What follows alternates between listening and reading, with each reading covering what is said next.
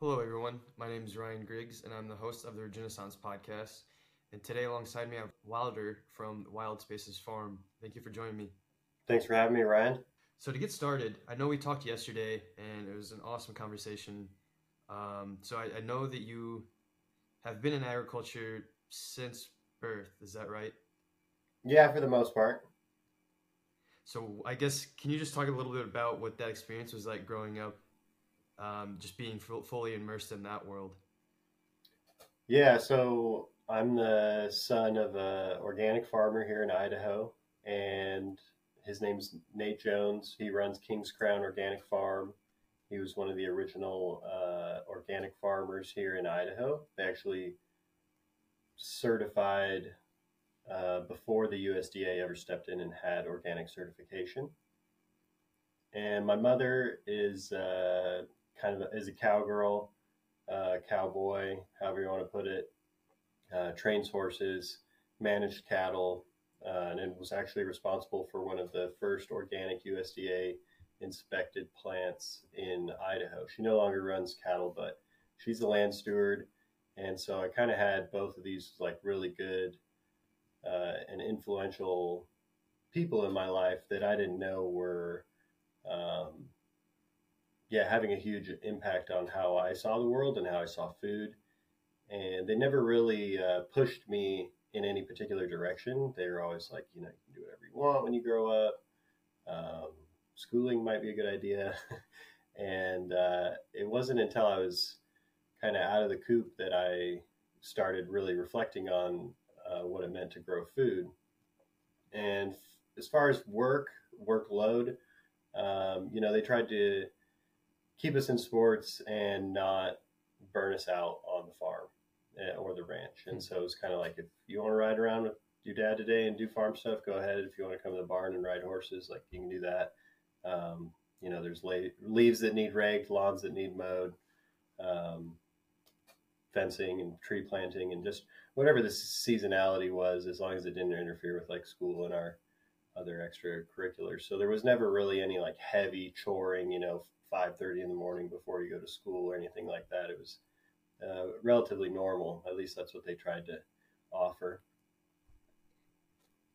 Interesting. So, with the organics, growing up, would your parents talk to you about just that whole world versus just what's been the typical method of agriculture the past few centuries in America? Totally, and I think it was a little bit of a. I know I've had it explained by them their, their journey into organics, but uh, you know, for my father, it was about getting a premium on his product. Getting he need, he had watched two farm crises, uh, it, one in the late '70s and one in the '80s, um, just put so many neighbors under. So many people folded, and due to the economic constraints of the commodity market and so he decided he needed to grow a niche crop. And so he definitely entered the organic world for profit.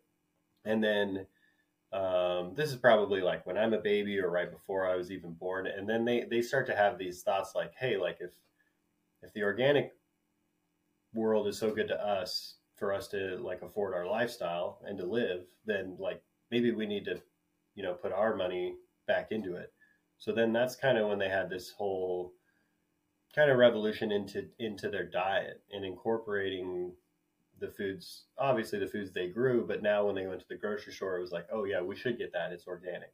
And so it was kind of this like evolution of like oh it's treated us well so now we want to buy it. And then as a kid Yeah. to to like i knew my dad was different you know like the other farming kids in school and and you know the community is really small here. The teachers knew and so it was always kind of this little like, and Wilder's dad does it without chemicals. It's like, I don't know. It doesn't seem very revolutionary to me. Like I live with the guy, um, and, and he he works he works hard. It's not like he's got some potion or spell or you know uh, technology that isn't available to anyone else. He just you know does it without chemicals, and so it's just very like apparent from a young age that like there's two types of agriculture, you know, with chemicals and without and that uh, that's been really important. And, and in fact, it's made me I refer to myself as a fundamentalist when it comes to uh, chemical inputs. Like I just believe in zero, but I do uh, accept that everyone's on a spectrum and a trajectory when it comes to land management, and and you get in where you fit in. And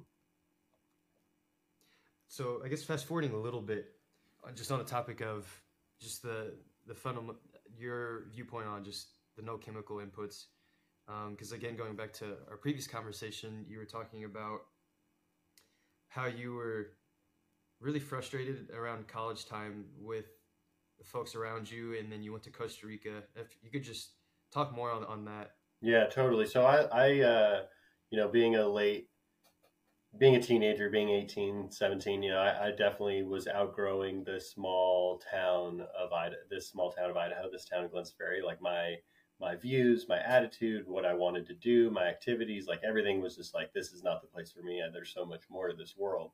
So, you know, run out there, cast away. I did two years at Northern Arizona. Then I, uh, Northern Arizona University in Flagstaff. Then I step away from that. I uh, trained horses with my mom for a year. Um, stayed a little time in Texas, and then I'm thinking like ah, I gotta I gotta go back to school. Like I, this is something I started. I should finish. And so I settled on uh, Montana State for a rangeland ecology program in Bozeman, and I'm studying rangeland ecology. I get a job at the uh, Boise Food Co-op because I know how to sell my father's organic produce, and I can stock shelves and get a good discount on the good food. And um, just this, this like food and sustenance and sustainability and like independence just becomes like a really big theme for me. And that, uh, you know, like I think it's you know every town is like three days of food or something. You know, three days away from a famine um, and that stat, you know, is getting like thrown around. And so I've just become really concerned with where my food is produced. And then as I mingle with, uh, with my peers and other people that are going to school there, it's like across the road, quite literally, you know, the ag science department is teaching just status quo chemical agriculture. And I'm, getting in arguments with peers that are going to go home to their seventh, sixth generation wheat farm in eastern Montana, and they're just going to pick it up where their dad left off and like get into crippling debt, use experimental uh, technologies and chemicals, and produce a crop that nobody really is getting any nutrition from, anyways. And the biggest like uh, grind for or rub for me is that I know that organic agriculture can be scaled I've seen it on my father's farm. of uh, just under 700 acres. And so I know that it can be done well. So it's not this like, I'm not stuck in this yield scale um, paradigm that everyone else is, where it's like, oh, organics only works on an acre. And that really, really frustrated me. And then to just see the hypocrisy of, of Montana State, and you can just do a little bit of sleuthing and like, you know, the wheat farmers of America didn't want genetically modified wheat and Montana State, in conjunction with Monsanto, developed genetically modified wheat, and then they told them not to release it, and then somehow it just like appeared out there in the in the wild, you know, in their in their research yeah. in their research plot. So it was like, and that was like I don't know, five years before I went to school there. I'm like, I'm at an institution that like broke the rules and lied, and they're coming out of two sides of their mouth saying you know, you rangeland ecology people should preserve species and promote genetic diversity. And then meanwhile, they're going to go home and just pick up the, the chemical agricultural playbook. And so that really frustrated me. And I start to just like not go to school, scouring the internet for all information on, on like how to grow food, how to, uh, you know, do biodynamic preparations, what, you know, like I keep running into the word permaculture over and over. And and holistic uh, resource management because that's kind of the like counterculture to typical institutionalized range land ecology. So I'm running into Allan Savory and Joel Salatin, and I'm just like eating it up. Anything that the internet has to offer in 2015 regarding like alternative food, I think I watched it. I think I was there. And so I decided that I need to go to a permaculture design course in Costa Rica, leave my schooling behind. I think I was trying to convince my parents that like what I was going to go learn was still learning. It just wasn't going to get me a bachelor's. And I left and I did that. And I was in Costa Rica and I was just, you know, tons of uh, forward thinking thoughts about like how I'm going to grow my food, how I'm going to build my house, how I'm going to spend my time. and I'm just start to think like, oh, I need a piece of land. And uh, it dawns on me like if I could just get over myself and get over the small town of Idaho and maybe the things it doesn't offer to a 20 something year old, like I could really get rooted here and have a huge canvas to implement techniques and do really novel things on the landscape here in southern Idaho.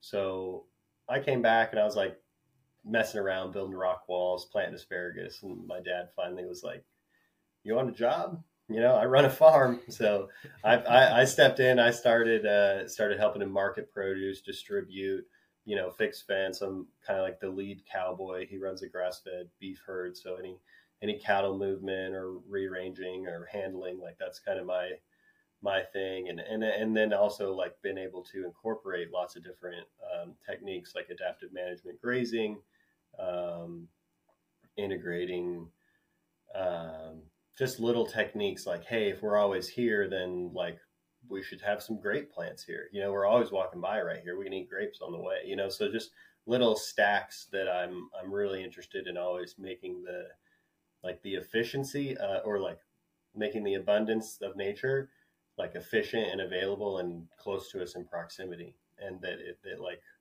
you know we don't have to work too hard. And so i came back to the farm i was working for him full time and then i started dating my girlfriend who i'm with currently. And she decided to go to school at university of montana and i picked up uh, and decided to finish my education as well. And rather than go to school at a land grant university, I thought I could go to this other university where they teach forestry and ecology, and I would be able to get an ecological mm, education and not be kind of corrupted by uh, the agribusiness that has infiltrated our institutions. So I graduated in 2021 with a Bachelor of Science in Natural Resource conservation from the College of Forestry at the University of Montana, and simultaneously was always working back on the farm um, between semesters. So a lot of great stuff. Um, I'm going to take back to whenever you were first initially having those conversations with the folks at Montana State mm-hmm. with the chemical inputs and just the, the, the conversations and type of teaching. I'm just curious, were they really focusing in on just max efficiency and higher yields. Yeah, I mean, because yeah, kind of like what, like what you were saying with just the organic, they can't scale, and just talking about that because it seems like, from my perspective, conventional agriculture is just all about efficiency and max yield, and it doesn't matter the quality or anything outside of that. Is that in the ballpark? Yeah, totally. That it's that yield um, conversation, that that metric of yield and production is always what's leveraged. I mean, that's how you create the propaganda that is we need to feed the world. That's what all agribusiness like they zoom out and they rest on that on that narrative. Like we have to feed the world and that means we need more yield. And it's it's really not about yield. It's about access. It's about the availability to sustenance and the capital that gets you there.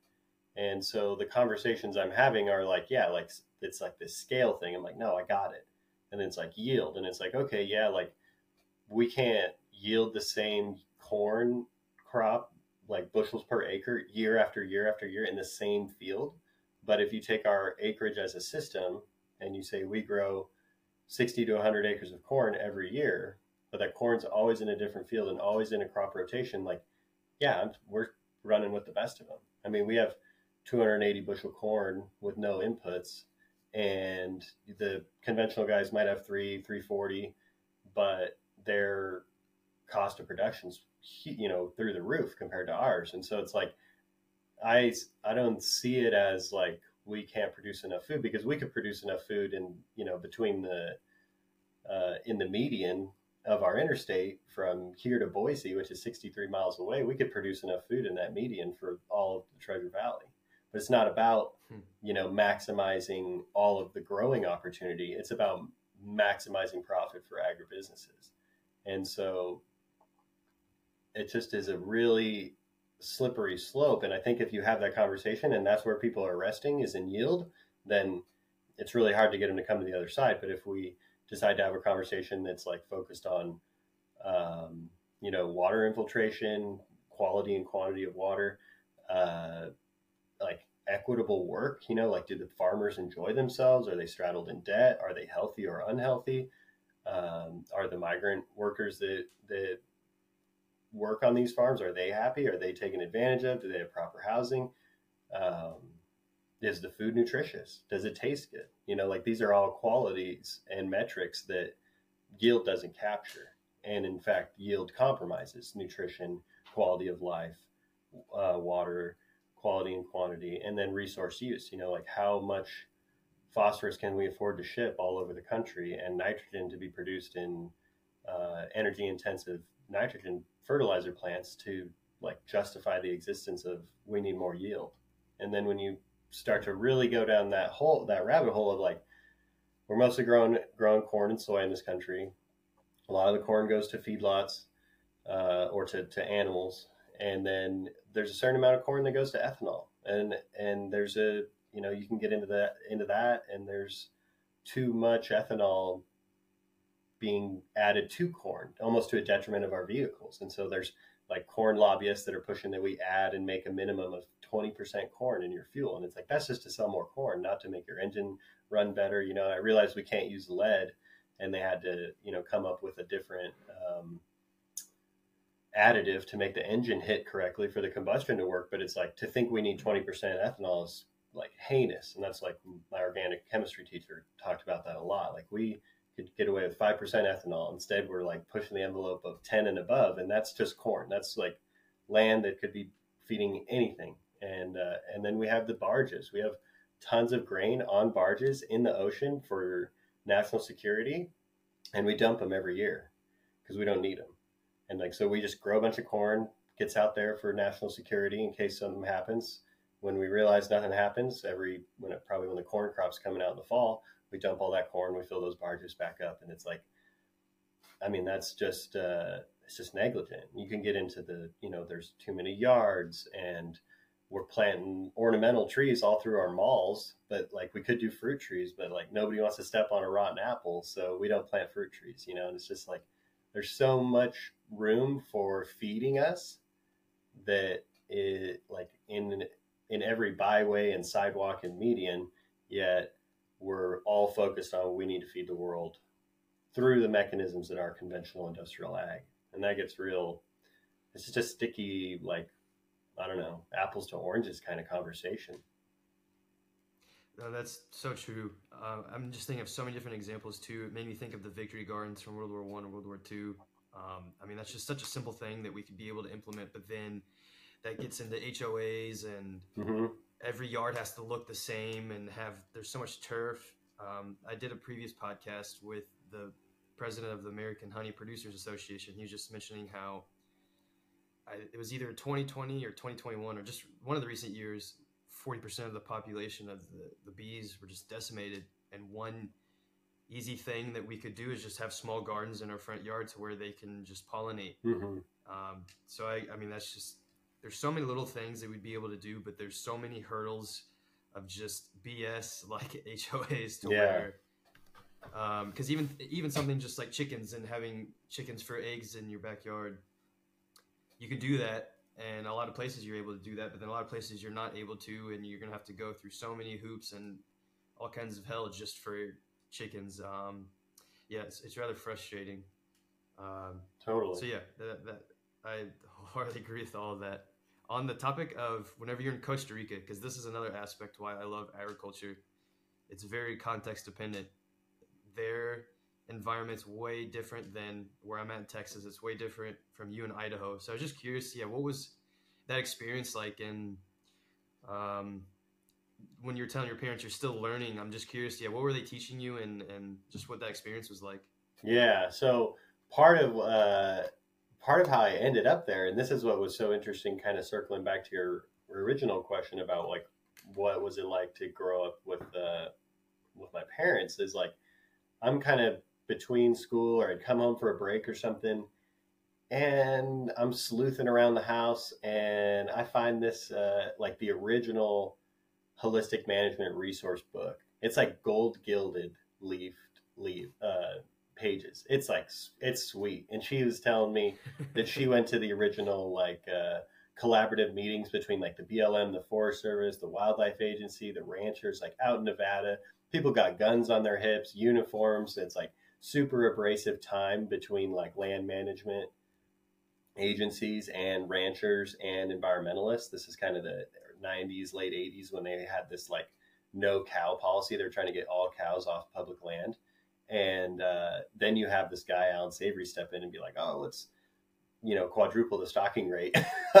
and it'll actually improve the ecological function of the landscape, which is like super contrary. But he had a framework for organizing people and collaboratively getting to cool decisions. So my mom was on the forefront of that. It was just really fun. And she had all these awesome resources. And then right next to it, I see Bill Mollison's original permaculture handbook. I mean, I, I I've since gave it away, and I kind of wish I never had, but it's in good hands, and the guy's doing great work. But it, it's like the original Bill Mollison handbook for permaculture, and David uh, Holmgren and Bill Mollison came up with it in Tasmania and Australia, and coined the term permaculture.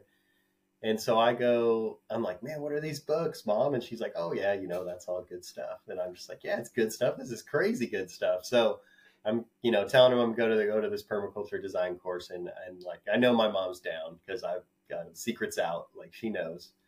And uh, she knows that I know about her, her, her past and being interested in those topics.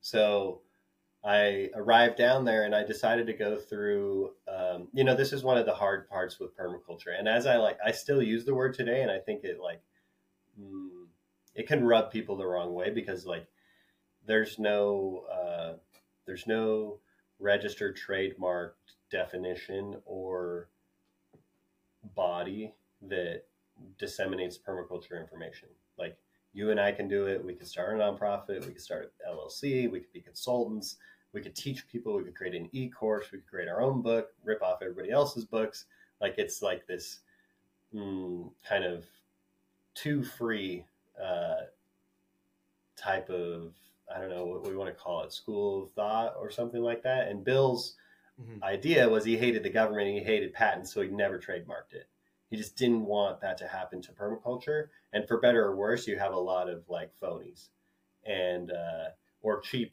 kind of ripoffs into it. And so you got to always be really skeptical with like when someone says they're a permaculture designer or a consultant, you know, really kind of find out what the lineages are because it's kind of like a little pyramid scheme, not a scheme, but a there's a, been a pyramiding effect. You know, these two guys started it. They have a school. This guy's got a school. This guy's got a school out of there. And so you kind of like can retrace the family of permaculture to the like the big guys, and uh, and it's really cool that you can do that. But you kind of have to be pretty thorough. So I landed on this guy by the name of Scott Pittman. And Scott was out of New Mexico offering a course in New Mexico and two in Costa Rica. And I had been to Costa Rica once when I was a kid. And so I was like really down to go back. And that course was actually offered at an ashram, which was like a really important part of what Scott was trying to get to is that like you can like build your house out of clay and you can grow your own garden and you know have a solar panel or whatever it might be you know milk your family cow you can like get there to your like peak sustainability but you live with people like we live we live in in proximity to people. We're social animals. And so like the institutions that have lasted the longest on earth are monasteries and ashrams.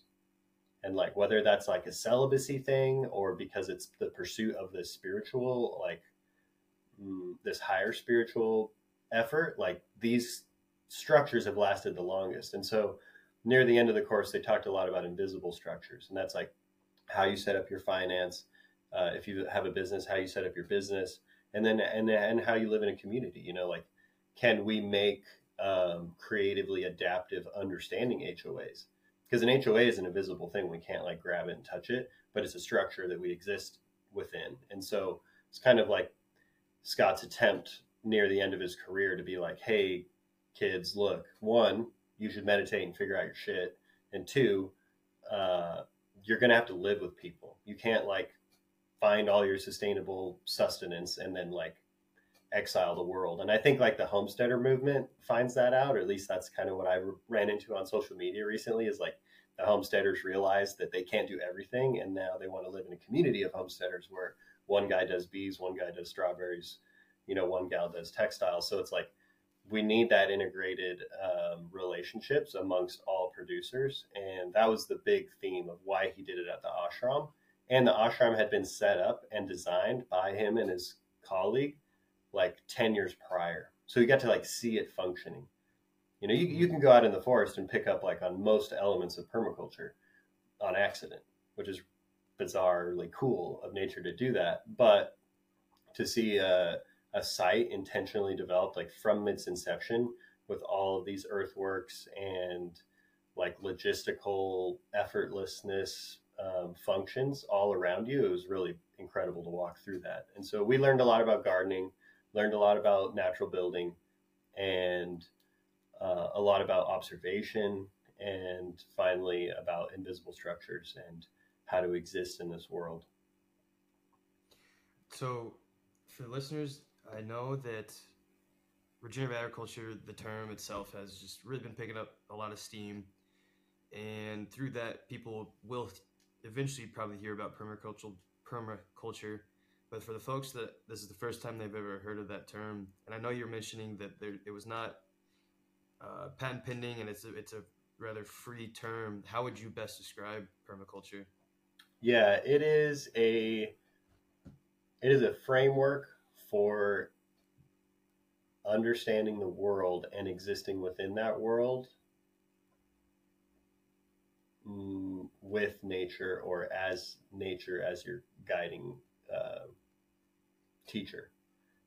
That's it's a it's so it's so hard it's so hard to define because everybody defines it a little differently. But I really do think it's about like accepting that like it if we're just gonna think about all like if we want to talk about building soil like if we want to talk about soil health and building soil or we want to talk about water retention or uh, the best way to heat and cool a home or feed yourself like and living in temperate climates or near the equator like we have just a we have some ethics and then we have some principles. And using those ethics with those principles we come up with a framework of how we understand the world and there's lots of and it's like really cool. I, I subscribe to the permaculture magazine. It's just i don't know it's interesting. I've, it's like my second time i've subscribed. I kind of like had it went without it for a couple years now i'm back into it.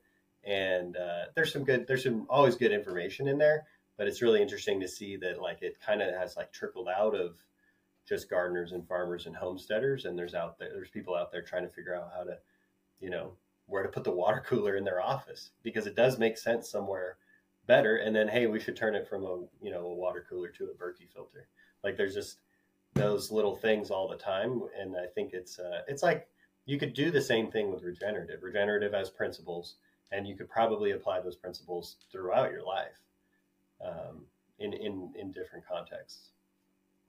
No, that makes a lot of sense. Transitioning the, the topic a little bit, you were mentioning how when you first came back that you were helping your father with with marketing and and, and things like of that nature. Whenever because I worked on a farm last fall and I worked the farmers markets and I remember having conversations with folks as to why our corn was a dollar more than the neighbors and just having to have those conversations because the neighbors did it conventionally, so they sprayed everything, and ours, no spraying, tilling. It, it was not necessarily termed regenerative or organic or anything, but used all the similar practices and, and principles. I was curious, just from working on on yours with organic, what the marketing was like and how.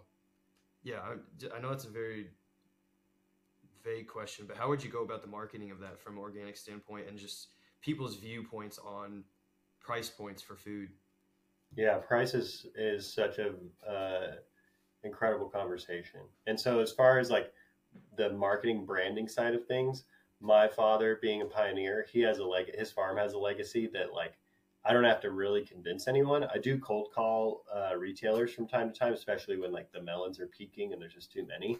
Um, but I have like established relationships, and so it's more about like getting it off of his. You know, he's like texting grocers and restaurant uh, owners or chefs, and I'm just like, hey, like give that to me, you know, like let's let's make it a little more electronic, uh, or it's going to be electronic, but let's just make it easier. And it doesn't have to be on your phone when you're trying to do a million other things. So there's kind of like this like uh, logistical efficiency thing that I was trying to take from him to make it easier, so that he can just exist, do whatever the heck he decides to do for the day. And so um, with that, because he's always certified organic since he started for 30 years now. It's been 30 years, um, or maybe it's 33 years. 33 years that, like, that's what we're leaning on, and they know us, especially in Idaho when it comes lo- to local. So there's always like a. It's pretty easy when I talk to my retailers. Uh, or wholesale accounts rather. And so then to, but we do do farmers markets. We go to two a week, one in Boise, one in the Sun Valley area.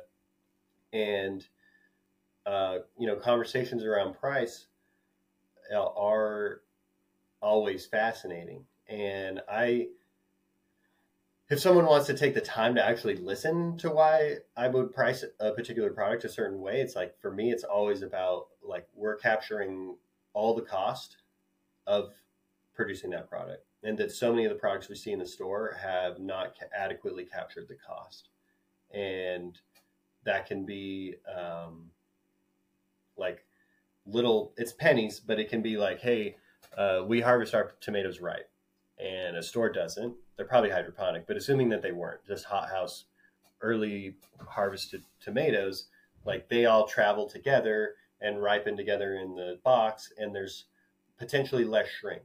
I think it's a less enjoyable eating experience but less of them go bad. And so when we're harvesting ripe and one's almost too ripe and it gets in the box and it gets squished and now it's shrunk like there's loss there in order to get you the best eating experience. And you know the big farms out of the san joaquin valley like they don't have that. They they're doing like their scales way up. They can afford shrink. They're uh, probably not paying everybody uh, adequately enough. And then they're shipping it all over the country before it's even ripe. And so we're not existing there, you know, and so like, and we feel all the real costs, and I, and I'm not saying these operations don't. Like, I know like veggie farmers are not subsidized, whether you're conventional, big or small. Like, we don't really subsidize tomato growers, but um, it's always a conversation about like you're like adequately paying for water. You know, I always tell people with watermelon, I'm like, this thing's water.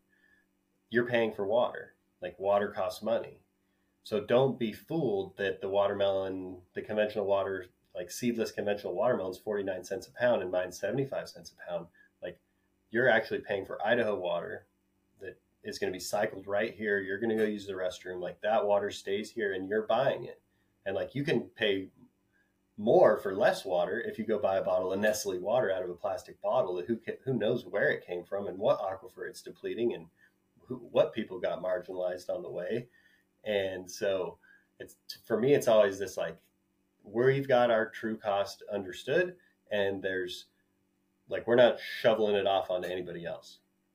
We pay for our water, we pay to rent the land, we pay for the people who work for us, we pay for the boxes, we pay for the fuel to get it here, and it's all structured right there in the price of our tomato or corn or melon. And so it's uh, I don't know if I've given you like a real straight answer, but I'm always trying to express that like the true cost of the environment and to the world is captured in the cost of our product.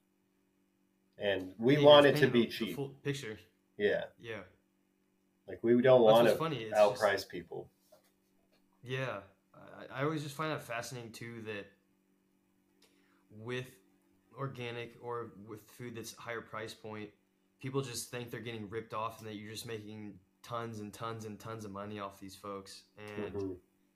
uh, yeah, I just find that fascinating. Yeah, and that, with the, I was reading. Oh, go ahead, go ahead.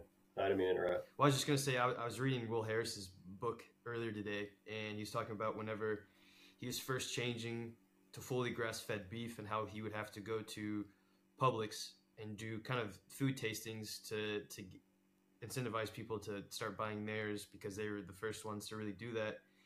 And he was just talking about just the conversations as to why theirs was pricier and how folks just thought that the beef that they're buying was fully grass fed and you know that the labels that they were reading are, are just all true uh, it, it's just interesting there's so much that goes into the pricing but then also just from the consumer standpoint of this, their train of thinking and um, yeah i don't know i'm going with that it's just interesting how our viewpoint of food and, and price points and just the business standpoint, how it's just so warped and yeah. how if you've never seen what goes into farming and you see expensive food, I don't know, it's just wild to me that some people think that these farmers are just making an insane load of money off these folks and they're just not doing any work.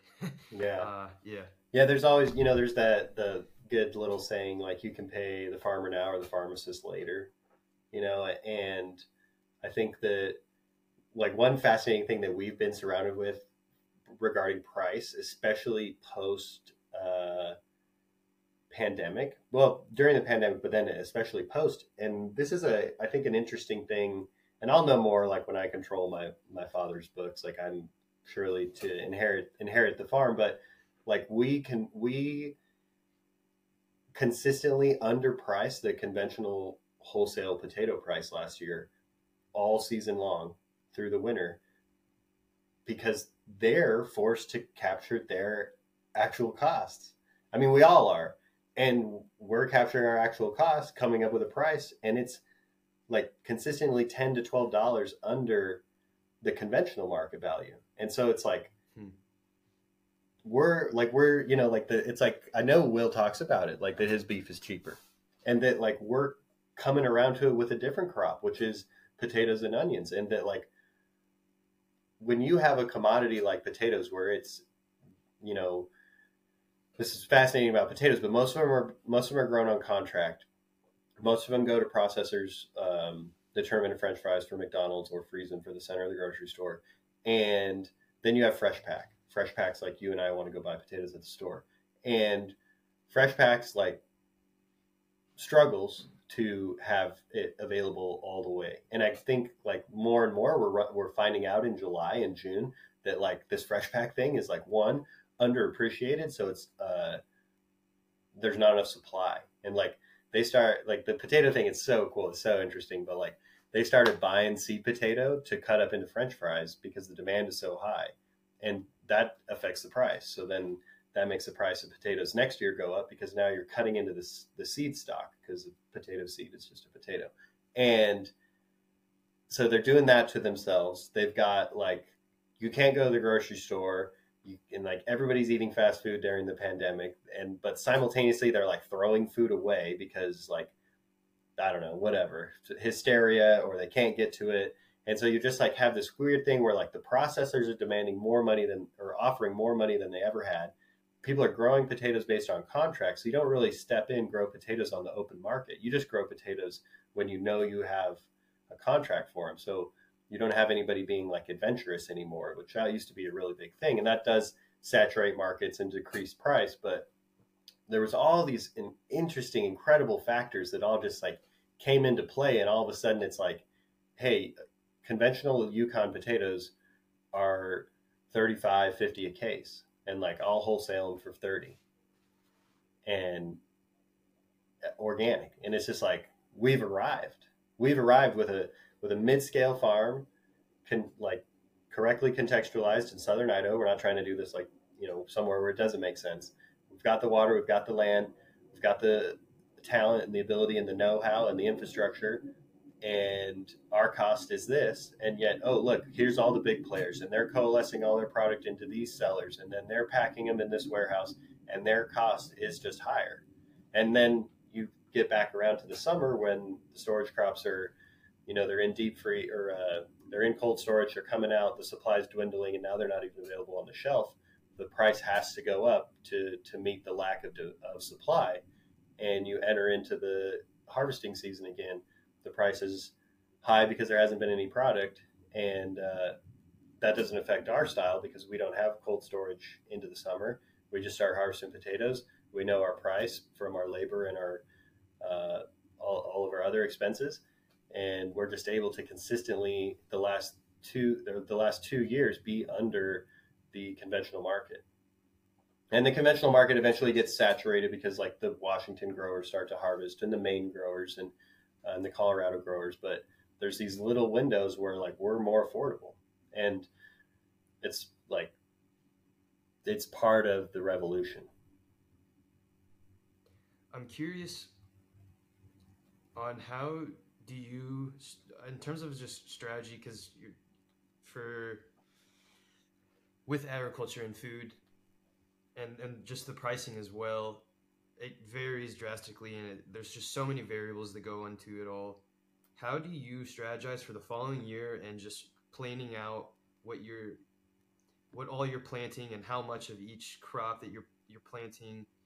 How do you manage that with just balancing everything that you're currently doing in the rest of the year because and then there's also all these uncertainties that could potentially happen with agriculture um, with weather any other things that uncertainties that can really affect the business.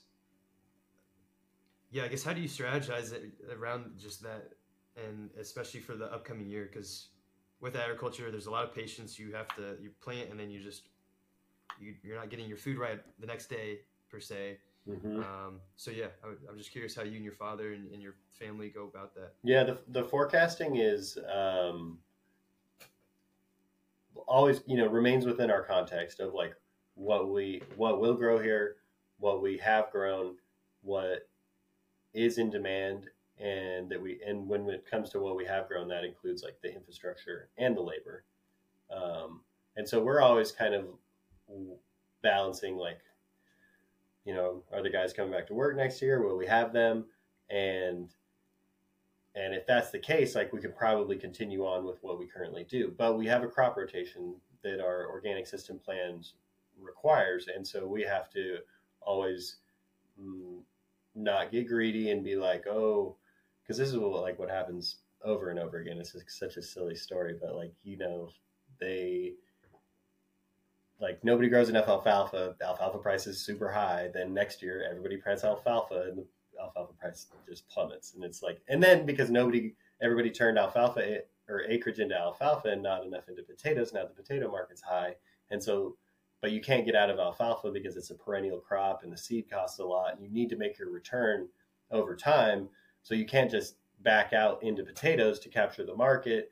And it's just this like silly, silly game. So for us, like we don't get involved in too many contracts. We have our beans contracted. We do dry edible beans like pintos, reds, or blacks, or great white northerns. And those legume crops, like we're going to grow the variety that the mills said they wanted or not the mill, but the processor. And so, um, used to do business with Amy's Kitchen, still do business with Eden's Food, Hummingbird as your standard. Um, they're great uh, relationships, but we aren't just going to grow a bunch of beans for the open market. And then, like, beans are, uh, t- uh, they take some talent, especially organically. And so, it's not something that you want to find out that you you grew 40 acres of beans on the open market and had a wreck like that's uh, not going to be a good thing for the finance of the farm and so beans are under contract potatoes and onions this like kind of ebb and flow where we see what we sold uh, but we have to like really reconcile with um, what we have labor wise you know? And so we, we hand weed onions and the crew's been doing it for my dad for like 30 years and they're you know they're getting old. They're getting you know they have grandkids and kids and they went to school and they're in college and like they're not coming back to pull weeds.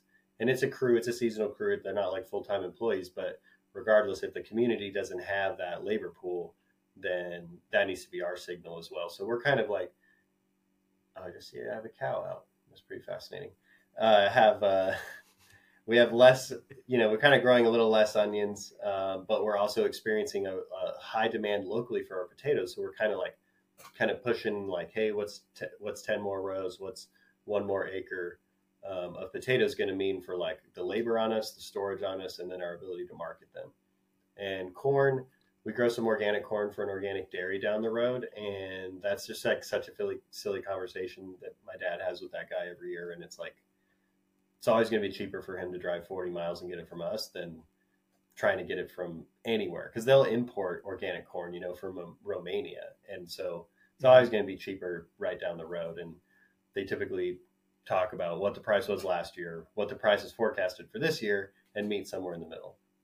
And then alfalfa is a really important crop uh, financially. Unfortunately, I, I, don't really appreciate growing very much of it because it, it does go to organic dairies like the corn and um, but it can be just like it can be a home run.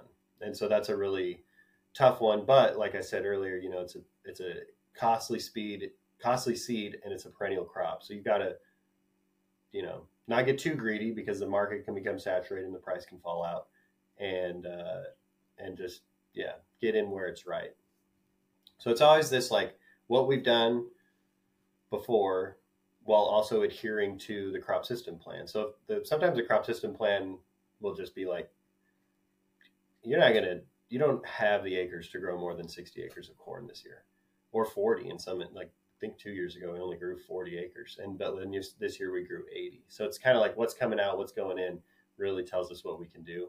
And we always, you know, fantasize about like, oh, we should grow a bunch of carrots, you know, but like we don't have, we don't have a line to clean them. We don't have a uh, implement to harvest them. We don't have squat, so we we can't get too excited about doing things we've never done eh, on the row crop setting.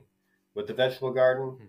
it's about an acre, uh, very highly diverse melons, sweet corn, cucumbers, peppers, zucchini, tomatoes. Um, that kind of ebbs and flows with uh, with what we know we did last year, and we're not trying to like go to a third farmers market in a, in a year or throw any more food away that we aren't able to market. So that's all about being uh, lean. Yeah. On the topic of, of labor and mentioning how the team that's they're not there the whole time, but they're getting older and their kids and grandkids are in school because this is a huge issue in all of agriculture is just having enough help and then as the average age of the farmer is 60 plus uh, less and less people are wanting to get into agriculture as the generations go on and technology advances. How are you guys going about that in terms of trying to, as they're getting older, and help mitigate the potential of not having enough help, and then as you're continuing to work, and then potentially not having enough help? I'm just curious how you all are planning to to tackle that. Yeah, so it's a it's a lot to do with. Uh like yeah gr- growing the quantity that respects that type of uh, or what am i trying to say like like we don't want to grow 15 acres of onions and find out we don't have that type of help so we're kind of always adjusting our scale based on the labor pool available and who wants to do it and who would sign up for it and like don't get me wrong they enjoy doing it it's just like um, how much can you really put them through and what's the cost benefit if they're working slower or there's too many acres and it's a weedy, especially weedy year. Um, those are those are little parameters. And so as far as like forecasting, like we talk, my dad and I talk a lot about like, oh, what if like so and so leaves or it gets too expensive? Like then all of a sudden it's like my dad and I are going to move hand lines. We're just going to go to the center, turn the pivot on. We're not going to farm the corners. Uh, we're probably going to put things into grass put it through an animal, figure out how to market more beef instead of, you know, hoeing onions in July. And so it's like, we're always anticipating some, you know, not like an apocalyptic future, but just like, what if it was just him and I yeah. taking care of 700 acres? Like that would be really profound. And I know that we would find help. There's help and resilience in a community like this, but uh, it is something that we plan for and think about and my father uses the the H2A program, which uh, allows you to like get migrant workers from Mexico legally, and uh, you know you have to give them like a living wage and, and accommodations to live. And so we have that relationship with um, with two workers, and they're from. And I've gone down to, and visit them in Mexico in the state of Michoacan because um, one of their community members is someone who has who got like the uh, like the Bill Clinton asylum got their green card. I don't know. That was like a big. I didn't really realize, but that's when it happened, kind of late '90s, that everybody that was here kind of got a green card, and so uh, Rogelio Gomez is his name, and he goes back and forth every year with his green card, and we were able to meet community members of his that were able to sign up through the H2 program. And so, like, that's a huge part of making like half of my father's farm run is like those three guys. And so, like, Rogelio's getting up there in age. He like just wants to run the garden. He doesn't want to move lines. He doesn't want to be responsible for the 240 acres that he has been in the past. And that's kind of where the other two guys are like taking the labor um, and demands of that the rest of that property away from Rogelio. And so we kind of have a little succession that we're working there. We're wondering if they've got the green thumb that, that he's got to, to grow the, the vegetable garden that we're famous for. But uh, yeah, so it's always a conversation. And, you know, like there's always, you know, woofers or like I, I have people that live here with me and um, they're fascinated with food and agriculture and the lifestyle. And so I'm always thinking like I, I keep running into housing. Housing's the biggest thing. It's like we also are experiencing a huge boom in southern Idaho. So like little, you know, what I would describe little shitty homes in Glenns Ferry used to be like twenty thousand dollars, and uh, now they want like 160. And you could have bought a whole block of homes for two hundred thousand, you know, five years ago. Like we could have bought a city neighborhood, and now it's like, you know, you can't do that. So it's like you know, do we need tiny homes? Do we need yurts? Do we need to build, you know, earthen domes? You know, it's like there's going to have to be this like if we're going to bring people back to the land and make this farm function without being like super technocratic about it and just like grow one crop at mass which is like probably what they're asking for um, like we're going to have to find really creative ways of getting of housing people because I think I think people want to work. I think people want to work. People want to be on the land.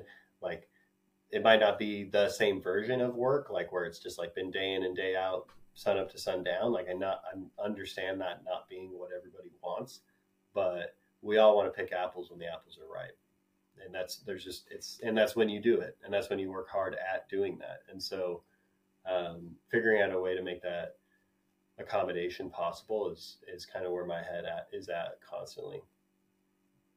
I wholeheartedly agree with that because I, I did woofing. That's whenever I first switched into agriculture. That's uh, what I was doing, and I was fortunate enough to the farm I was on. They had trying to think off the top of my head. The farm, the ranch hand had his own just like small built cabin that the the owner made. The owner built their own house for him and his family. His father-in-law had built another cottage, and then there's another two other cottages essentially there so there was a lot of housing, mm-hmm. and I remember hearing. I've talked to locals whenever I was there. There's a few folks that did woofing as well. They had some terrible experiences, but it was also on the topic of housing, and so I could totally see how disastrous that that would be if I did not have the, the living situation that I had, because it made it a uh, a hell of a lot more manageable for mm-hmm, sure. Mm-hmm. If I did not have something like that, that I probably would have left. To be honest. Yeah, totally so transitioning a little bit, going back to whenever you were talking about selling to you were selling to Amy's Kitchen and the others that you listed. When trying to do that outreach and starting those conversations, yeah, I'm just curious to hear about that process because I'm assuming that it's kind of a long process before you're able to even have a contract and, and start working together. So yeah, how, how does that work? Yeah, well, it's you know they're all kind of you're always kind of riding on the previous year's relationship and unfortunately with Amy's, like they they they came up with some standards that like we could not meet. Uh, most bean growers in southern Idaho couldn't meet those standards, and so we, we had to move on from that relationship. But because we've sold overage it overage mean like stuff that we grew beyond the contract because we've sold that overage to other processors like that's like a little foot in like hey do you want me to grow you a couple loads of beans because i sold you that extra load last year and so I think that you know, especially in the organic world, it's so small. Like, you know, you you find the direct. I mean, obviously they're going to put it in cans. You're not finding the direct customer, but like you're finding those relationships with the processors, like um, quickly. You know, two phone calls, maybe put on hold for a little bit, and you're right to the guy who signs a check, sends money, and you know anticipates volume and production. And so, mm. it's it's an easy like shoe in. You know, find and like I'm always like down too, you know, like I I'll, anytime I'm in Costco or like in another part of the country, like I like to go and like look at what thing like what things have beans in them. So like there'll be like an organic frozen burrito at Costco, and it's like some food company in New Jersey or uh, Orville or uh, Irvine, California that I've never heard of. And it's like those are people worth calling. They might be buying beans from other middlemen or have their own contracts, mm-hmm. but it's like always really important, like when you're selling a commodity, to find out, you know, who's who has stepped up to the plate and decided to recently use organic beans in one of their products. And so that's a little bit of what of what we do as well. And yeah, just it's like I said, it's such a small community. Um, they know my father's capable of growing them, and uh, if they come to a you know if you come to an agreeable price, they typically will want to continue to do business with you. And you know that's a lot different for bigger commodities. Like I'm thinking about wheat, like conventional wheat. It's like I mean, I'm sure there's only a few purchasers because of how conglomerated uh, big food is, but uh, classic conventional farmer that's growing wheat somewhere here is like going to do business with the mill, and then the mill is going to do business with the processor. So they're re- they're one more removed from the relationship, and so that's that's a difficult position to be in because now the mill is interested in its own margins, and they becomes, you know, that's what they scrutinize your you know what how clean your wheat is or whether it has weevils uh, or whether there's like rye or vetch or peas mixed in on accident. And so you become now now you're at the scrutiny of another guy who's not as far up the chain uh, but he's going to make his money he's going to get his cut like that's the only way the mill can exist and so um, we do business with mills but as like a contract like as a as a contracted like you would contract your plumbing like hey store and clean these beans for me. These other guys, I've been talking to them. They're going to come pick them up when they're ready. And so mm. that's our relationship with mills. But your relationship might be in some instances that you just sell the mill. The mill tells you what their the price of wheat is right now, and oh, we don't like that. Take five cents off. We don't like that. Take another cent off. All of a sudden, you know, you've been really taken advantage of. And so that's not like like I'm saying, we we we have a relationship and an existence that's not uh, necessarily the norm for everyone. But the organic community is really small, and it's easy to foster those relationships. That's cool. Is that? Do you have the experience working with grocery stores as well? Because on the topic of taking advantage of, I've just heard so many horror stories, especially with Whole Foods, to where they have agreed upon uh, just giving them their produce or meat, for example, and then Whole Foods will just have these crazy asks asking for more volume, or they just change their mind, and then the farmers just shit out of luck. They can't do anything about that. Um, so I'm just curious if you've worked with grocery stores and if you've had any similar experiences similar to that. Yeah, I work with grocery stores mostly on a on a as is basis um, with availability and freshness, and like the Whole Foods thing, um, they started the Boise Whole Foods, and like my father was like instantly propelled propelled to their poster child of local because, and that this is this is pre pre Amazon merger, so maybe kind of definitely a, definitely a, a way different culture because I've been around Whole Foods in the meat world recently as well, and you know they featured all his product, put his name on it. It's local. It's sixty miles away this is our guy, you know, come do tastings, blah, blah, blah. And then it slowly turns into like, they have, they, I know, you know, our understanding is we'll just stick to potatoes and onions. Like our understanding is they probably have obligations to other growers. And so like we were, when I got back to the farm, we would sell to Whole Foods. It was all sticky because, you know, it's like a bunch of different software that it, nobody wanted to use. And, uh, and we had more potatoes. Like I don't know, just after Christmas, we have more potatoes and onions, and they're just like they just stop ordering, and it's like, what's going on? You know, we finally, and it's that's a huge phone tag. Talk about. I know I just got done saying like organics is small and you go direct to the guy. Whole Foods is a beast. Regional offices, you know, um, that are hard to, to navigate through just on a phone and uh, or email, and then you find out that they're just not buying from you because like they probably bought a bunch earlier that year and put them in storage in Colorado, and now they need to sell those. You know, they need to move through that product. So you're just cast away. And I've heard of so many people just get cast away when it's like, no, we got what you want. We got what you want, closer than you could imagine, fresher, tastier, probably more nutritious, and they're like, they've got some grander scheme going on with their warehousing where it's like, no, we need to move through this now. We don't care about you small guys. And so it's like, definitely, I mean, they're just like the masters of hypocrisy. And then you have the Amazon merger. Um, we stopped doing business with them entirely. And uh, we were part of a grass fed beef cooperative that still does business with them today, but it's just this like giant uh, revolving negotiation of, of like price, what stores we're allowed into, why we're allowed into those, why or why not we're allowed into any particular.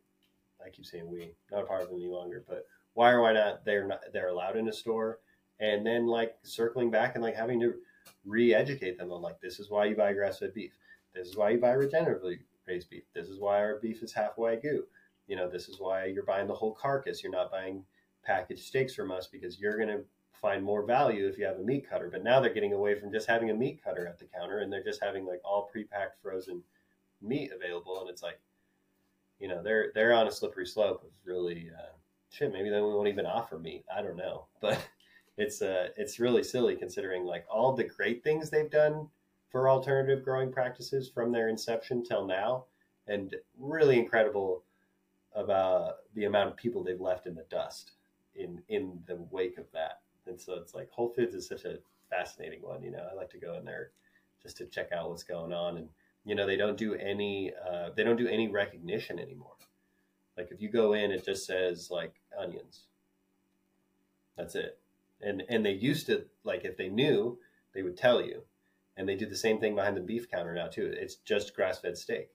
They don't like give the ranch, or the, like in our case, we were part of a co-op.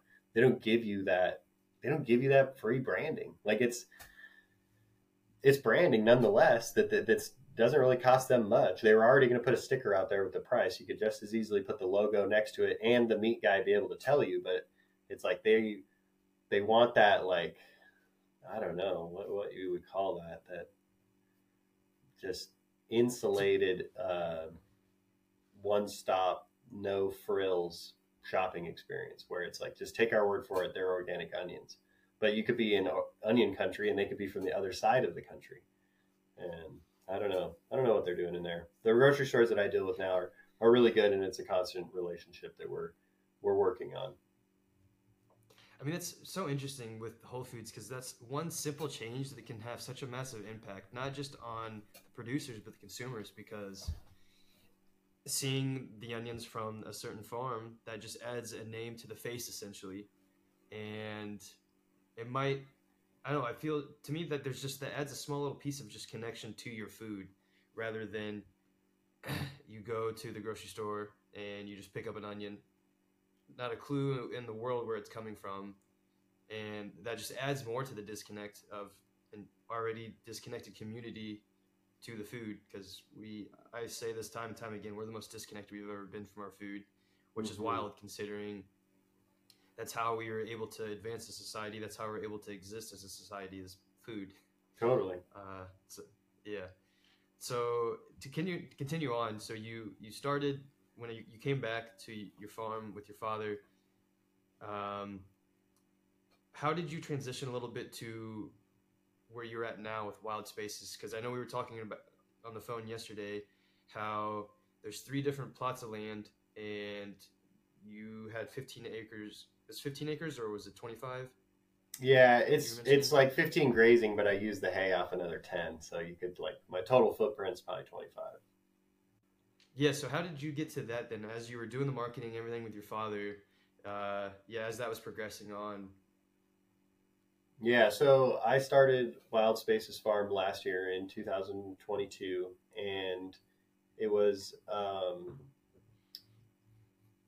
uh, I know I know why I got why I got dairy curious, but uh, or when, but uh, I really started to hammer out the details in um, January, February of 21, and so I kind of had a whole year before I like put the actual physical work in uh, of creating my dairy by uh, by just having lots of conversations about dairy, and that was because I was finishing up my final semester at school, University of Montana, and Like you take me away from here, and all I can think about is here. And you know, sometimes on the hardest day, I might be thinking about, you know, Mexico surfing, being somewhere else, doing something else. But uh, like my heart is here, and my creativity is in land management, and so I just like was just brewing, just fermenting so much information about like what it would be like to run a micro dairy. What would it be like to to produce my own milk? And uh, that really started for me because I was not here. I wasn't home. And when I would go to school, I'd take tons of onions, potatoes, and winter squash, and uh, frozen beef and elk or deer that I had hunted, and I'd take all that with me for school and be eating through that, going to farmers markets, and I'm just thinking about like, gosh dang it, like I got to go to Albertsons, I got to get cream, butter, cheese, ice cream. Over and over and over again, my cart would just have like all dairy in it. And I just know, I know what dairying is. And dairying is like, I think it's just the most fascinating disconnection that we could possibly have with everything that's, you know, sacred, nutritious, beautiful. Um, and in Idaho, we're the number three dairy state, I think behind Pennsylvania and California, or maybe it's Wisconsin, not Pennsylvania. Regardless, we have we like are pushing the envelope of what big dairy is, and there is like all these towns east of me, and they stink like shit, and there's all these CAFOs and like the hay world and the corn world of uh, southern Idaho revolves around these large dairies, and you have cheese factories, and my friends have worked there, and like, you know, them and their coworkers are on drugs, and they're all just like running forklifts for this machine, this like massive dairy industry is just like ruining cows, ruining aquifers, um, and ruining the people that run it because it's such like a just always has to be going on. You know, they milk three times a day now. There's dairies here in Idaho that are 10,000 cows plus. I mean, it's just like, it's like, whoa, you know? And like the organic thing, unfortunately, and I, I can, I love organic. It's been a huge part of my life. I can poke holes in it all day and, and what's wrong with it. And one of them, one of the things is allowing confinement animal feeding operations for your dairies um, to exist. And so, that has uh, always weighed heavy on me and and and to especially witness the conventional side where it's even bigger and grosser and you know they're just making powdered milk to like send to china for them to turn it into something like it's just like this is the like epitome of evil i think i think it's evil that we would treat cows this way treat our land resources this way treat the people that run them this way and then just like take what was a sacred, potent, powerful medicine. That's what I always say potent, powerful, perishable medicine and turn it into Velveeta cheese slices and turn it into Kraft Swiss and to turn it into all of this like garbage that's actually bad for you. You know, like people that say dairy is bad, like they're not wrong, you know, and and it's because we've just adulterated it beyond belief. And so that was really trickling in all the time on me. Like I knew too much. and then I'm not acting on it enough. I needed that congruency. Like I couldn't just be Whole Foods about this. I needed to I needed to, to follow up. And so I was just going to get a cow. I was just like, I, I can milk a cow. And um, then I start thinking about like, well, maybe I should crack the numbers. Like I go to farmers markets. I have these relationships already with the grocery stores. Like people know me, they know my father, they know what we're doing. Like, so I start to speak with this guy. Uh, his name's Peter Dill, St. John's Organic in Emmett, and he's the only guy, scale and style wise, that I could talk to in my area. And he knows my father, and he's been up and down and has been a huge part of making raw milk legal in Idaho. And so, um, I started having conversations with him just about what it would be like to run a small dairy, like nutrient waste management, milk machines, stanchions, calf sharing, not calf sharing, being on grass, not feeding grain, uh, being seasonal, not milking year round, having a small herd, what genetics, and it's you know just like this is just buzzing all the time. It's like all I could think about. I'm like trying to write papers to finish and graduate, and I'm just thinking that I'm like scheming this this little creamery I'm going to start. And then I start having conversations with a friend of mine who was is now the CEO, but at the time was running the it's known as the Impact Idaho Fund, and it's through the Sun Valley Institute for Resilience, a nonprofit that is leveraging uh, donor and investor money to, for entrepreneurial regenerative ag or local food um, systems. And so I'm talking to her, and she's like, and I'm thinking like I'm to get a bucket, and then I'm to get a cow, and then I'm to probably not like it, but I'm to try it. And then she's kind of like, well, like if you had the money, would you do it? Like, would you do it in any different fashion? I was like, oh yeah, I would totally do it. And so we did all our due diligence together, her and two other people on her team, and we, you know, projected and schemed and prophesized what it would be like. And I was able to secure funding December of 21 from that nonprofit to get the necessary infrastructure and equipment and cattle to start my micro dairy. And I convinced two of my friends uh, that are seasonal workers to come and help me, you know, remodel some buildings, build one, redo fences, create infrastructure, branding, uh, you know, all the back end stuff about running a business. And that was really important to me, not just to get this uh, this precious food item um, straight from the source, but also that I take on risk. Like my father's a great dude, super contrarian, like gonna farm to his last moment. Not there's no retirement. He is in retirement. It's just more farming. And I think for him and I, I needed to have done something. And like I didn't want to go away from the farm or get a job like, you know, for the BLM or some other food company. Like I wanted to be here, but I needed to do more than just like be a hand you know, because I was just comfortable being a hand, but I needed risk and I wanted it, wanted the challenge. And I'm fascinated by the challenge of like trying to run a dairy and a business and work for him.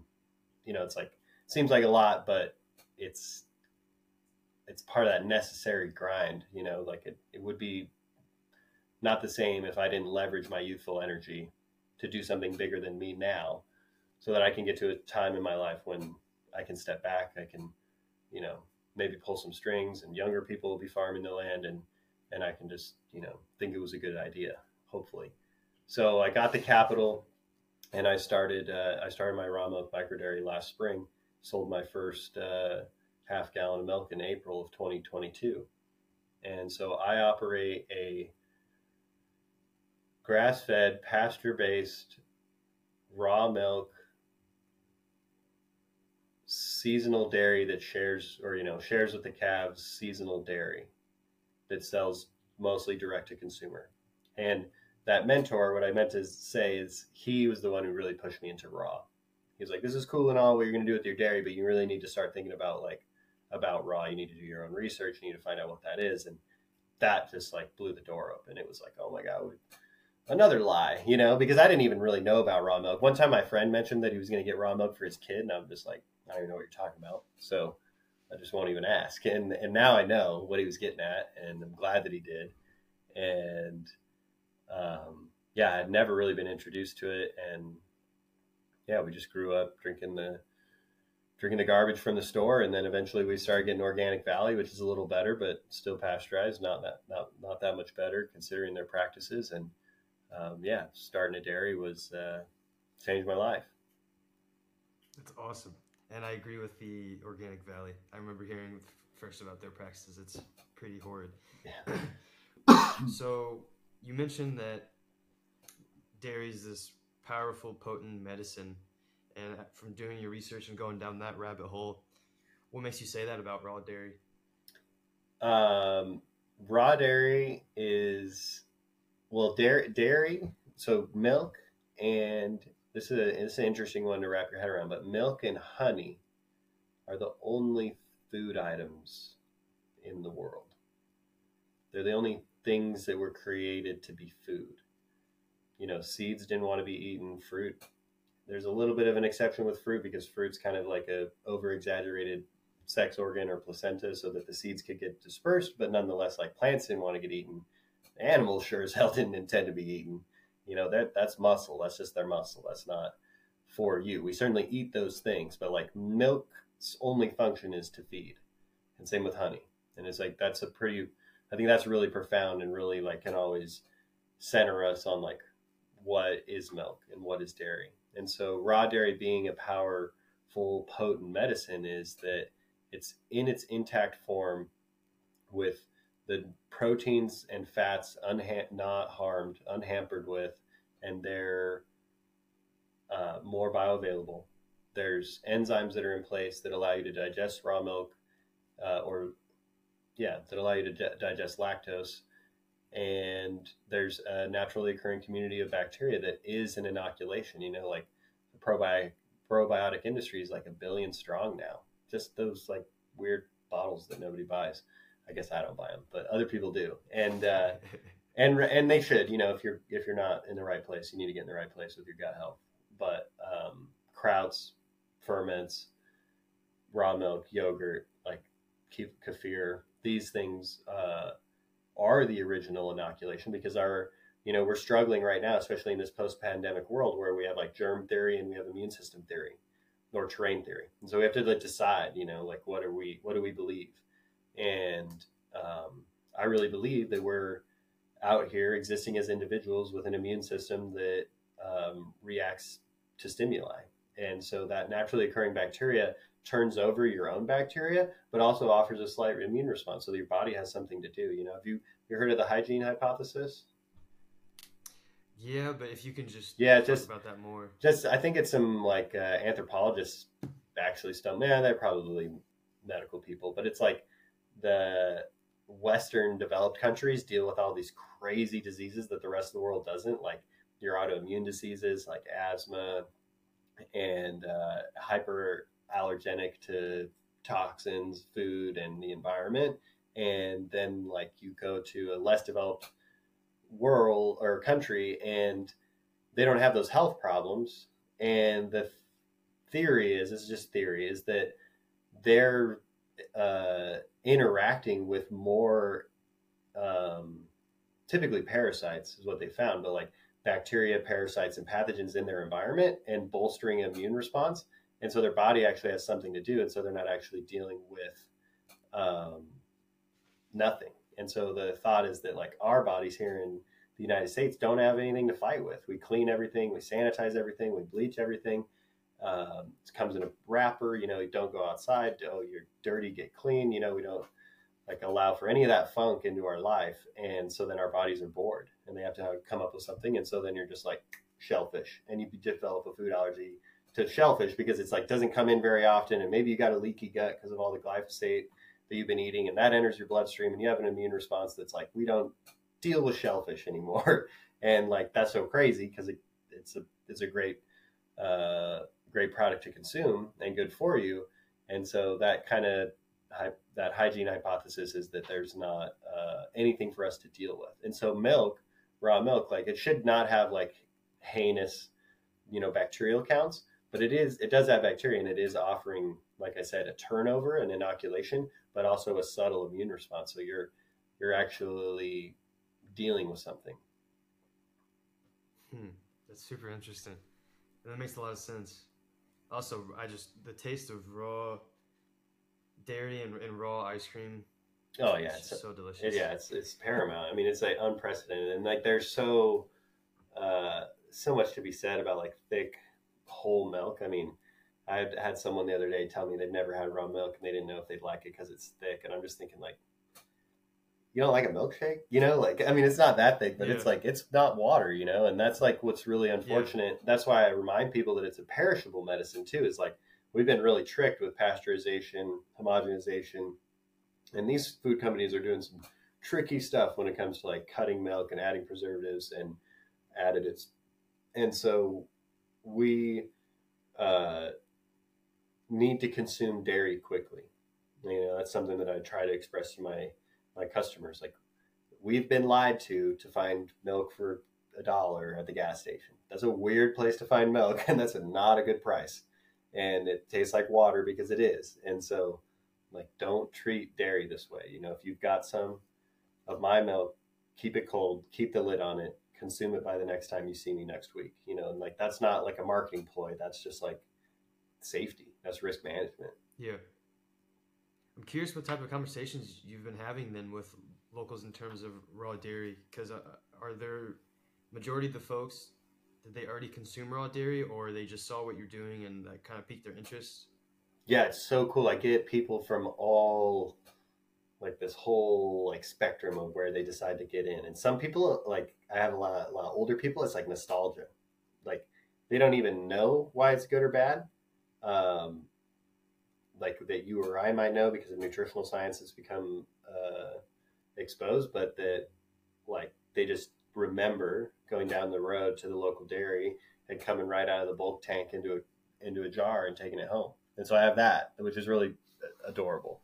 And then I've got like people that are way more fit than me that are just like, this is what we drink, you know, and it's like this, it's the protein, it's the unadulterated, unadulterated nature of it, and it's all bioavailable and they've done their research, they've come to those conclusions, and maybe they were already consuming it. Then I have people that I've like I have a couple people that are like ex vegans, and they're like they know they need animal nutrition. They're maybe not going to eat a steak, uh, and then they like they hear about my dairy where it's like we're seasonal and we share with the calf, and so we're not participating in that kind of industrial practice of taking the calves away at birth, and so like. They're having it. They have a. They have morality. They have some ethics about what they do or do not eat. Now they're being confronted with like this nutritional side where they realize they need that type of nutrition in their life and they're like ah, i think i like what you're doing like those people that really warms my heart because that's like i knew i was doing i knew that i decided to confine my my restrain my practices uh, on, for a reason and i have other people that are just it's just purely calf sharing they just love that i share with the calf so they want to be there other people it's like it's because it's grass it's like it's grass fed and then when it comes to like people that already drink raw milk, but now you're looking at me versus everyone else around me, uh, there, there's a lot of people that, that love that I sell in class. And that's a huge part to me too. And so I think I'm getting like nostalgia, bioavailability, people that need know they need animal nutrition um, and want to do it, like want to feel good about it in their hearts, and then and there's that's there's some people that arrive at it for a sustainability thing when it comes to like it's local, it's quick, and it's in glass. I love the glass because I just seeing. I mean, Twitter. I don't know if you use Twitter at all, but Twitter, especially on I guess the side of Twitter I'm on, will always share kind of old school pictures, and I always love seeing the ones of the the milk delivery w- with just mm-hmm. the, the, mm-hmm. six glass bottles. Totally. And it's awesome. I, my last question I have would just be on the topic you're mentioning how uh, just the ethics from the ex vegans and um, the separation of, of the calf and just the separation and how you don't do that. Can you just explain uh, that whole process and wh- why you chose to do what you're doing with that? Yeah, I'll do the why and then I'll do the how because the how is like constantly being refined. Um, but the why the why is like to go, to boot to go with the 10,000 cow dairies and the you know crackheads at the cheese plant and the like just pulling all of this biomass off the land that I live on the land that I live around just to feed cows over there and then pollute that aquifer like with all that and then the cows only live to be like 3 years old now because they're just disease and they run through them so quick. And like they're taking those calves away at birth. They put them in little hutches and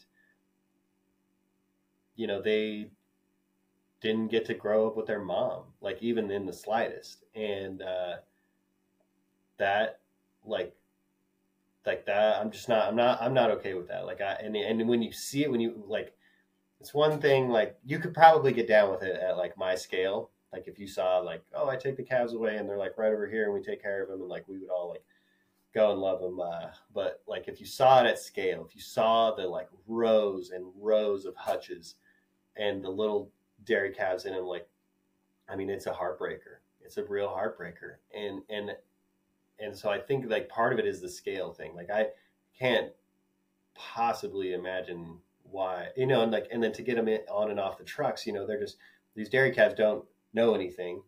Um, and you know like the guys are just like throwing them on the trailer and throwing them out of the trailer and it's just like oh man this is so brutal um, ultimately for something that you just bastardize anyways and turn into velveeta. And so like that really like was something where i'm like man if this is avoidable at all i don't like i'm gonna avoid it. And so it's not novel and it's definitely probably used to be the norm but you can because we've selected animal you know these dairy animals to produce more milk like they can have enough for the animal the baby and share some. You know like not like if we go get an angus one you might get kicked and two it's probably not enough milk for the calf and others. And so um, it's known as calf sharing or calf at foot. And there's a lot of different versions. And I'm not saying what I do is right, but I'm trying to fill I'm trying to fill a market void because there's high demand for raw milk and I'm trying to do it to the best of my ability with the best of my energy because I'm not I don't have employees yet. I have one guy that helps me. He's great help. He's incredible. Um, and I'm not ready to like let the dairy like go out of my hands because I'm still figuring out so much. And so there's a lot of different tweaks that I think about all the time. And I'm not trying to get in a position where I need more milk financially, um, even though that like I could never have enough, um, considering how wild people are for it right now.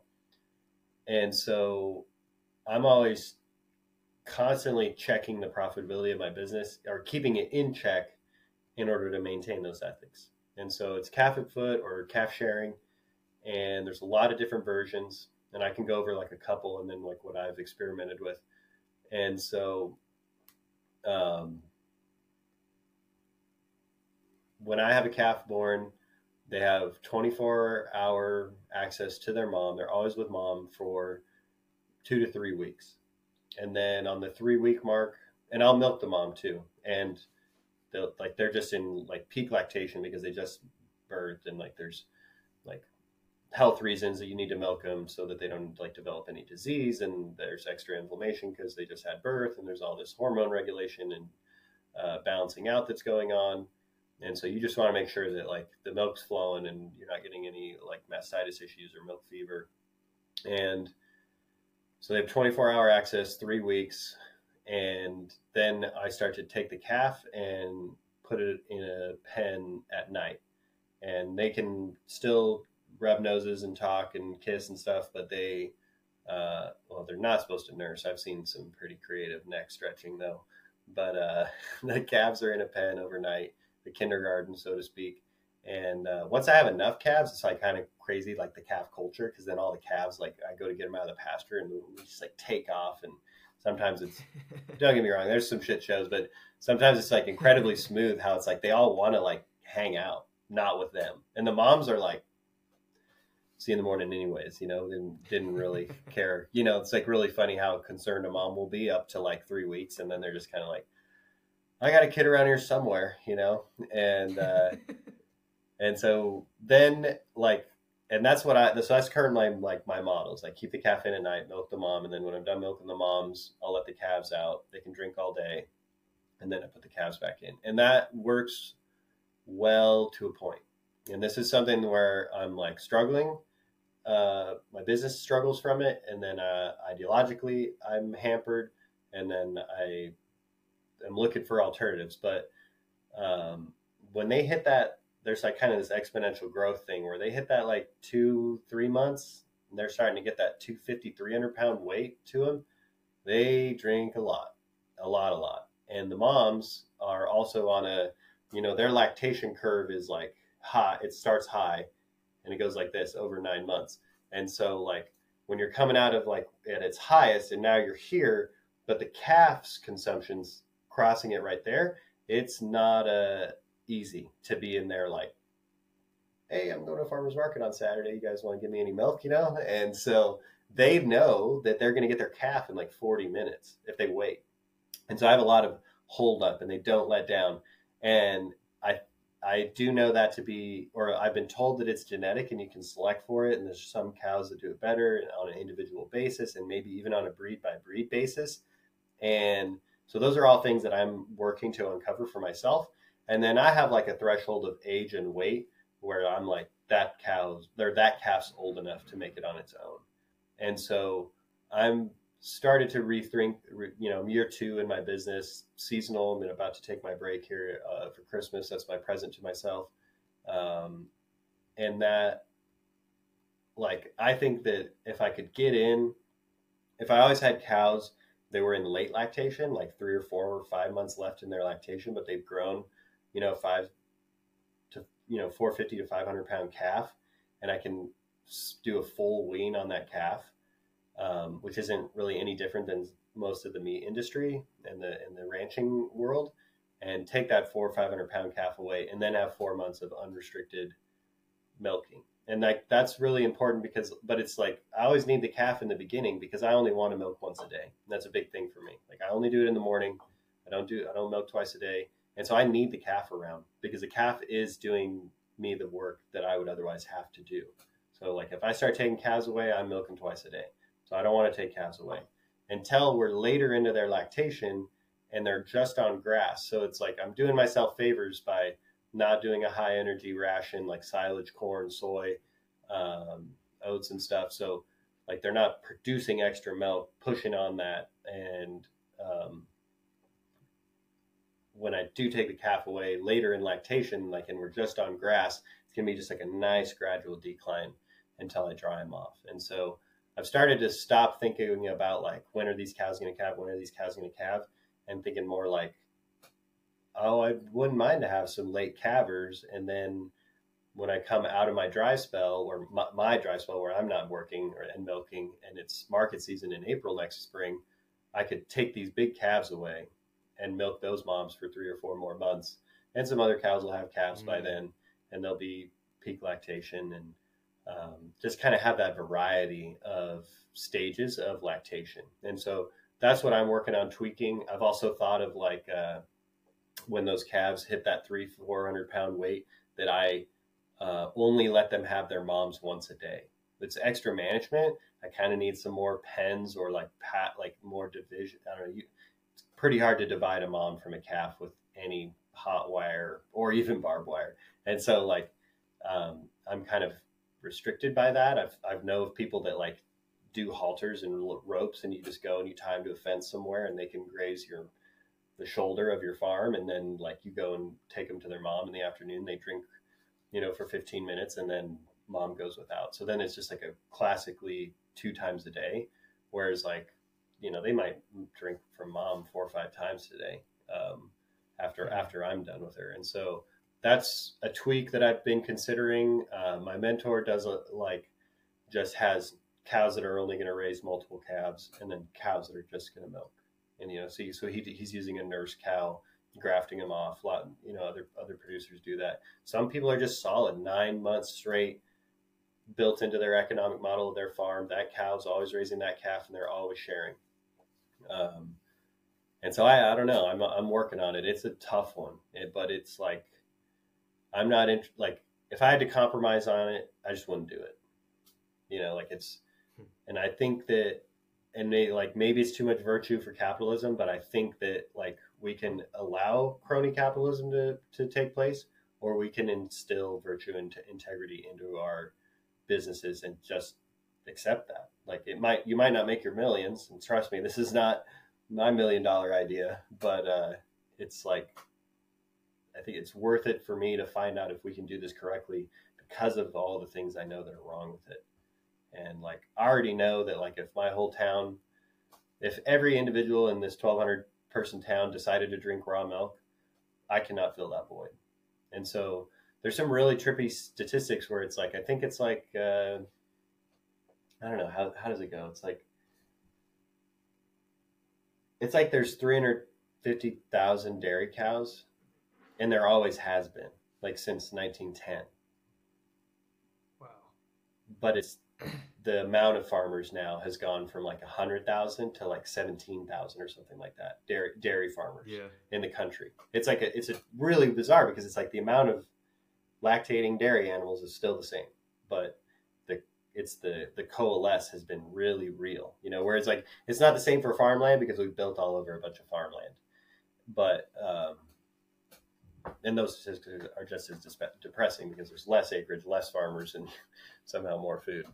Um, but yeah, that that calf sharing component is is important to me and and one that I really want to sleuth out. You know, one that I another like I don't know if we if you want to keep going, but the other thing that Yeah, I the other thing that I do that I I might have pigeonholed myself a little bit um, is like uh, I know how important it is that animals live a live and eat in a lifestyle that's congruent with them, you know, ancestrally and Mhm.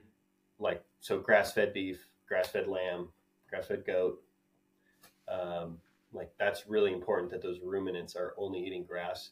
And I've seen the product of like, you know, we've raised plenty of grass finished beef, fed and finished um, bovine.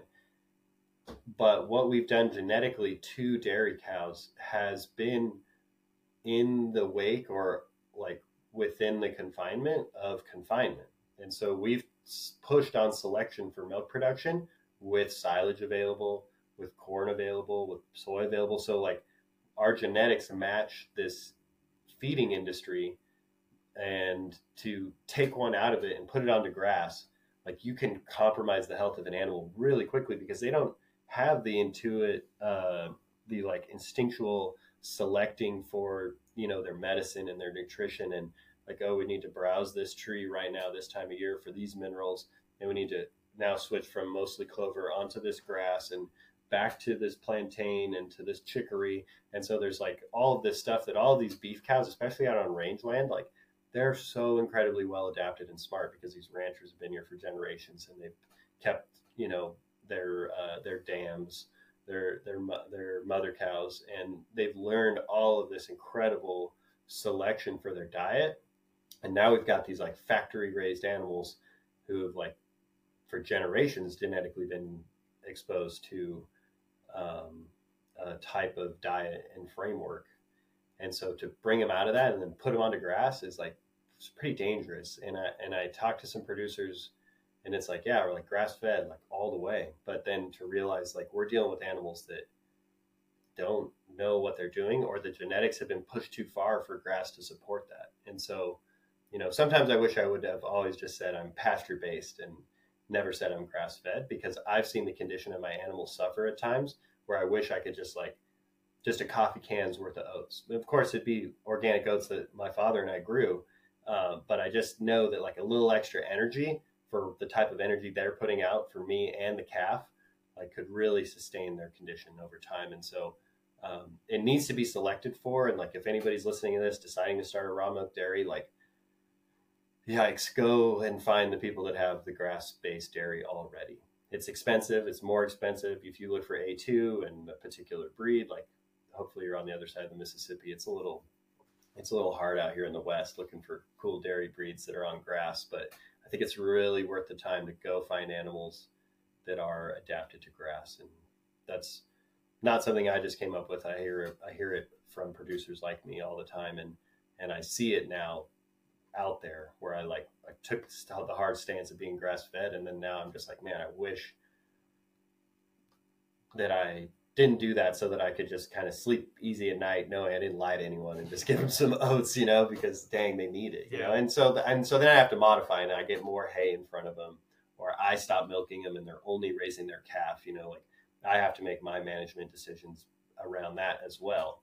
But I realize that it's like, you know, we raised them in an industrial setting; they're used to an industrial setting, and now we're asking them not to be in an, an industrial setting, and it's going to hurt uh, until we have that uh, those genetics long standing. And so I have some grass animals. I have one animal that's from a CAFO, uh, or I assume she got cold out of one. And she's a great cow. She actually just had twins, so I don't even milk her. She's got double duty. That's really interesting. That makes a lot of sense. I didn't even really think about it. Uh, I mean, it's not the exact same, but it just kind of reminds me. I just talked to somebody who served in the military and um, just trying to to simulate back into the civilian world. That's a huge change. So I can only imagine after genetically modifying that through CAFOs over centuries, how that could be such a challenge. Yeah, totally. Yeah, like it's like for dairy farmers, it's maybe three generations, but for dairy cows, especially when we started burning through them even quicker, you know, you're turning over generations of cows way faster than humans. And uh, yeah, it's tough. It's tough to, to integrate back. Well, thank you so much for joining. I know there's so much more we could have talked about, so I'm definitely going to have to have a, a part two to this. Heck yeah. Where could the listeners find you? Yeah, so you can follow me on Instagram, Wild Spaces Farm, and also my father's farm, King's Crown Organics. And uh, we're not, we have no relation to nobility. It's a geological landmark in the area called King's Crown. And so, uh, yeah, King's Crown Organics on Instagram, King's Crown kingscrownorganics.com, wildspacesfarm.com. And our my milk is only available in Idaho due to the laws. And uh, that's available at the Boise Farmers Market and uh, Six Creeks Mercantile here in Glenns Ferry, Nourish Me, and uh, Cafe Della in the Wood River Valley. And yeah, my father's produce is available at the Boise Fry Company in Boise, the Boise Co-ops, uh, Bitter Creek Ale House, and the Boise Farmers Market and the Ketchum Farmers Market in the summer. Perfect. Thanks, y'all. You can find the full video on YouTube at The Regenaissance.